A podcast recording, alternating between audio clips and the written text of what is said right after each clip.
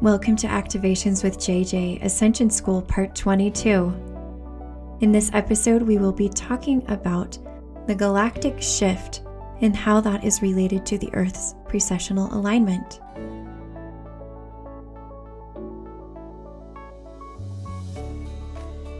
Hello, my friends. Thank you for joining me for another episode of Ascension School. For those of you who are new to this podcast, Ascension School is something I have been doing for quite a while. As you can see, I've already done 21 other episodes. There is a playlist. I'll leave the link below, and it is a really fun ride to go through all of the things that I do in Ascension School. My my intention with this particular type of episode of my podcast is just to be informative, to share with you things I'm discovering in different resources that resonate with me in particular, I lean heavily upon Dolores Cannon and upon Sal Rachele, and that's actually one of the books that I'm going to refer to today. The name of the book is Earth Changes and Beyond Messages from the Founders, again by Sal Rachele, and the link is below if you're interested. As we head into this episode, a lot of things regarding the great the grand solar flash, the great solar flash, this big shift, kind of like in more of an Armageddon or just a big phenomena has been coming through in a lot of the social media I've been picking up on. Now, this is nothing new to me personally because if you were raised in organized religion, you know that the idea of the second coming of Christ, which is I think what we would technically consider this to be this the second coming of Jesus Christ, um, this sort of Armageddon type scene all of these things are what potentially could be seen as the great solar flash. I really do think that different people channeled these ancient texts and they were probably on the mark with in some ways. They just had a hard time probably describing it in our words and we've kind of translated it or it's been interpreted differently. But in the end it's all about this shift. Sal rachele does a really good job in his book outlining, and actually, he's channeling the founders, which is a group he works with, and I believe they're part of the Galactic Federation. And the section of the book that I'd like to refer to is actually on page 222. Ooh, that's kind of auspicious. And the name of this section is A Review of the Relationship Between the Precessional Alignment and Galactic Shift. My goal with these episodes is not to make sure that you even understand everything that's said because a lot of this stuff is really, really deep. I hope that what I do with these, because they're not going to be, you know, two hour long discourses, is pique your interest so that you then have a desire to study that which resonated with you and can help you on your journey. You know, there's stuff that you might take, there's stuff that you might leave, whatever it is that you connect with, that's what you're going to run with. And that's what I think. And I set the intention will help you expand over this next little while. So I'm going to go ahead and start by reading the first portion of this section, it states Every 25,920 years, the poles of your Earth are tilted such that they align with a group of stars in the constellation of Sagittarius that emit bursts of what is called scalar electromagnetic energy. That is, relatively non polarized energy. This energy is then distributed along the ley lines, or lines of equal electromagnetic force, that surround and penetrate Earth. The energy then leaks out from the ley lines into the surrounding regions of the Earth, eventually covering the entire Earth with some degree of scalar energy. This entire process is known as the precessional alignment. All right, I want to go ahead and stop right there and make a few little comments. First of all, for those of you who've been to my virtual gatherings, I do monthly gatherings. The themes are Arcturian. We also do a Galactic Federation gathering, a Fairies and Elementals gathering and a Lemurian gathering. Those of you who have been to these gatherings, is any of this resonating with you? We are always working with polarity, electromagnetic forces, grid lines, all of these things come through all the time. So I do not doubt this in the least bit. In addition to that, for those of you who are following us accounts like a girl in the universe, we're talking a lot about the Schumann resonance and these different energies. It's obvious we're in a very intense time every other time that I look at her account, it's like, hold on, we're coming in against another wave. And I'm like, whoa, there's just a lot. There's a lot going on. Sometimes I have to a little bit check out of it and just go right back into my 3D world so that I can take a small break from this intensity, which I don't think is a bad thing, by the way, and I encourage you to do that. But it is a significant time. Apparently, as the, the founders stated just now in this little excerpt, it only happens about every 26,000 years, which is pretty incredible. So let's go a little bit deeper into this text and find out why that's significant. The next paragraph states Every time the Earth goes through the precessional alignment, its position relative to the central sun of the galaxy is different. Okay, does that resonate with any of you? As stated earlier, there are approximately 9,000 different positions of the Earth relative to the central sun during one galactic cycle. This is the number 227 million divided by 25,920 years. In actuality, the time frames are distorted, and there are about 216 million years in a galactic cycle. So the number of precessional alignments within one galactic cycle is somewhat less than 9,000. All right, I'm going to stop right there again because I just have to jump in with a small comment. Speaking of the virtual gatherings I do, at the very last Galactic Federation gathering we did, which was September 10th, and by the way, we do that every single month and would love to have you join us. At that gathering, the Galactic Federation, and specifically some Sirian beings that were part of the Galactic Federation, requested of us to assist them to determine the exact location, the exact position of the Earth at that moment in time they said it was very important for them to know, as far as the fact that the Earth was shifting in where she was located in the galaxy. This is what it completely is connected to, I believe, as far as these 9,000 different positions of the Earth relative to the central sun. I do believe they were trying to determine exactly where the Earth was. And I think they said that, if I remember right. I want to make sure you know that that playback is available. I'll leave the link below because I'm talking about it and I'm mentioning it here. But it was a fascinating and super intriguing sort of uh, activation that we did, this collective uh, work that we did together to help the Galactic Federation. Completely just goes right hand in hand with what we're talking about here. Okay, so moving on into the text, it says about every 108 million years, the solar system goes through what has been called a photon belt or electromagnetic null zone, which is a region of space where large emanations of gamma and X rays from a parallel universe are emitted through the black hole at the center of the Milky Way.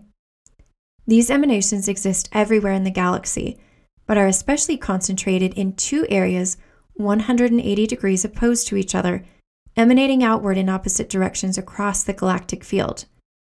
This band of emanations is concentrated in a relatively small region of space, but it is a region large enough to affect the Earth, Sun, and neighboring planets for many, many years. This transmission of gamma and X rays began affecting the Earth significantly in approximately 1950 and will start to reach its peak around 2015. It will not begin to subside significantly until about the year 2035, and it will be well after the year 2100 when the solar system moves completely out of the beam of scalar EM energy emanating from the central sun of the galaxy. Now, here's the key part that I want to really bring your attention to, okay? This event corresponds to the second divine dispensation described in chapter 2. A dispensation occurs when the Godhead changes the programs of creation in a given sector of the universe. Normally, the cosmic cycles remain fairly constant, but when the Creator sees a critical need to help a group of souls, he will make changes accordingly. The Godhead evaluates the state of consciousness of a group of souls and makes a decision based on that evaluation. It is not a judgment, dear creators. Please be clear on that point. God is incapable of judgment because God is all that is, including the aspects of creation that are still evolving and learning. We suppose that you could argue that God, being all that is, includes human beings that are in judgment. But as those souls ascend beyond fourth density, all judgment falls away. As stated in our earlier discourse, there are 12 levels of creation in this local universe, and there are souls currently experiencing all 12 levels. Some souls have extended a part of themselves as first density minerals, some as second density plants, others as third density animals, and so forth. the majority of humanoid souls began their evolutionary journey in third and fourth density worlds. When souls are ready to experience the next higher level in their evolutionary spiral, there is an evaluation followed by a graduation. Graduation periods normally correspond to the ending of cosmic cycles because such cycles act as catalysts for change. They are opportunities for souls to break out of the limiting experience of the realm in which they desire to transcend. Okay, I'm going to stop right there again because there's just so much to absorb, and I 100% know that. That is just a snippet regarding this special, special time that we're in where we're hitting these these particular rays of the great central sun and we're going through it when my mind i see it as a, like um, a way to create a foundation for a quantum leap and i've talked about that before and the Sal Rachele book does too there are times when evolution is just going along at a normal pace, and there are times when it takes a quantum leap. And as was just stated, that is when the creator decides. And whether or not you believe, you know, he says he and God, I, I want to make sure that that doesn't throw you off. they, they know that God does not have a gender, and they even talk about that. And so, whatever, however you want to see God, just put it that way. Maybe we'll say source or universe, but they just kind of try to use the frame of reference we're used to. But anyway, that that was determined to allow us to do, not allow us, but to facilitate quantum jumps for human beings, for humanity at this period in time. And so that's a pretty fascinating thing, is just to consider that. There's another couple paragraphs that I want to read through here. And these episodes are typically a little longer. So just sit tight and take some notes and just try to absorb what you can and re listen if you want to. And this uh, paragraph is on page 225, in case you're wondering where I'm getting it from in the book. It is erroneous to assume that all souls will transition during these major and minor shifts. Many undoubtedly will use these opportunities to make their transition from one density to another, or to transition out of the earth plane and into the astral realms of another planet in preparation for reincarnation there. However, at this juncture, it appears that a relatively small number of souls will depart the earth or ascend during the minor shifts. Because the larger galactic shift, the electromagnetic null zone, lasts approximately 150 years, there is ample time for Earth souls to transition while still in the catalytic energies. The precessional alignment of 2012 has acted as a slingshot for acceleration of soul evolution. There will be two more such slingshots corresponding to the celestial events detailed earlier. They fall within the 150 year window of the galactic shift, one in 2017 and one in 2030, as indicated above. All of these events involve radical evolution or mutation of Earth souls. Okay, I'm going to stop there again. I will just tell you, I don't know how many of you had that experience in 2017. I personally did. That was essentially the marker point. I knew at the time of that solar eclipse we had, for those of you who remember what was going on, I knew that that was a very, very special event. There were even people who are Bible scholars who pointed out that there had been prophets prophesying about 2017 as well. And they did like numerology and all kinds of things, and they knew that it was a very special time. The funny thing is, is as you know, nothing catastrophic happened like on the earth per se. We all kind of were joining in on watching the solar eclipse. But like I said, how many of you started your kind of had your awakening at that period in time? Probably several. Watch for another one to happen eight years from now in 2030, because as they said, that is the second time where there's going to be like a slingshot energy that happens. All right. So, those are again just little things I want to bring up. All right. There's another little section that I want to make sure that I cover here. And it's, it's called a summary of the shift. And this is on page 226. For those of you who are clairvoyant or at least highly visual, let us sum up our discussion so far using oversimplified depictions. You have a spiral galaxy, your Milky Way, spinning like a pinwheel, and the solar system, your sun, outer giant gaseous planets, and all the rest, including rogue planetoids and asteroids, all rotating, revolving, and spinning along with the rest of the stars and planets in this outer spiral arm of the galaxy. As these heavenly bodies spin along with the rest of the spiral arm, they encounter a beam of high intensity scalar EM radiation emanating from the central sun of the galaxy. It is as if someone shone a spotlight out from the center into space, and your solar system moves through the beam of the spotlight, however briefly, only about 150 years in Earth time, and only about 20 years in the most intense part of the beam. As Earth passes through the beam, all life forms who remain upon her, as well as the planet herself, are transformed, translated, and transmuted into the next dimension. All right.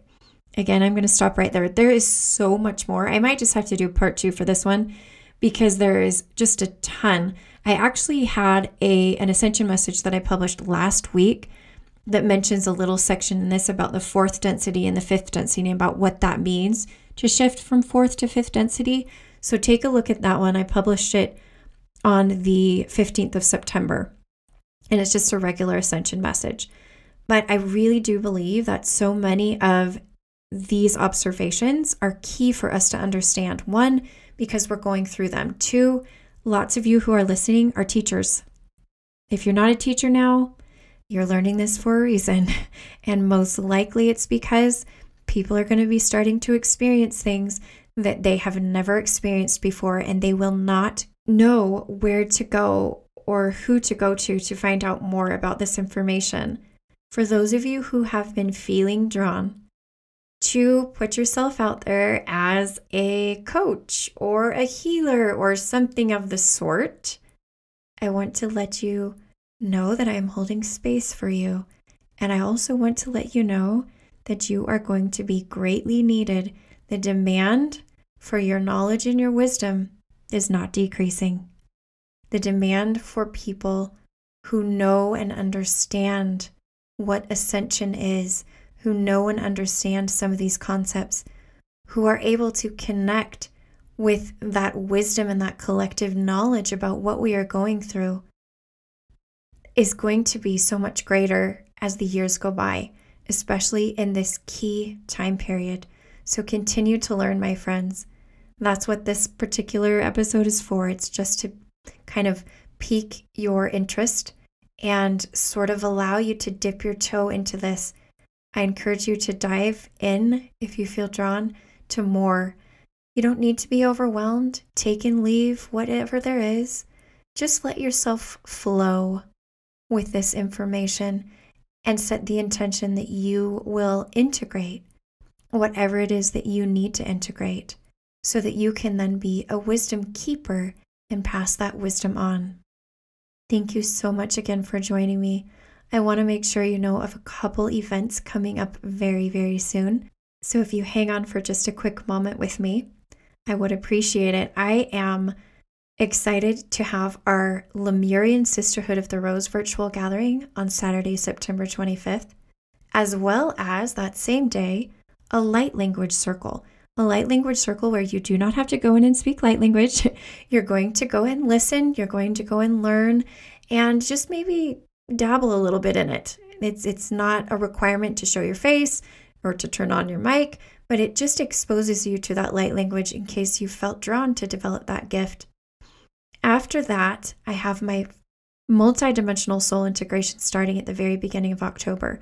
That particular cohort is going to be experiencing an all new version of the process, one that I have not ever done. And I am so excited to launch this particular cohort. If you have felt drawn to do multidimensional soul integration, and this is for people who have felt like they're really wanting to know about past lives or past lives have come up, and you're like, I know there's something about the fact that I've learned about this past life, I just don't know why. A lot of times it's because you're ready for the next phase, which is soul integration. That program is for seven people and it starts at the beginning of October. The details are below. Lastly, pay attention if you are from the East Coast, if you are from the New York area, Connecticut, um, Long Island, any of those areas, I'm doing a couple of gatherings coming up here in the middle of October. And the links to those are below. One will be in Connecticut and potentially one in Long Island. I would be thrilled to meet you in person there. There are going to be some galactic connections, starseed workshops. So fun to be able to connect with your galactic family. And again, it's very unique because it's in person. I finally get to see people in person. Yay! As always, I want you to know that I'm so grateful for your willingness to co create with me, and I'm sending you so much love and reminding you that I am you, and you are me, and we are we.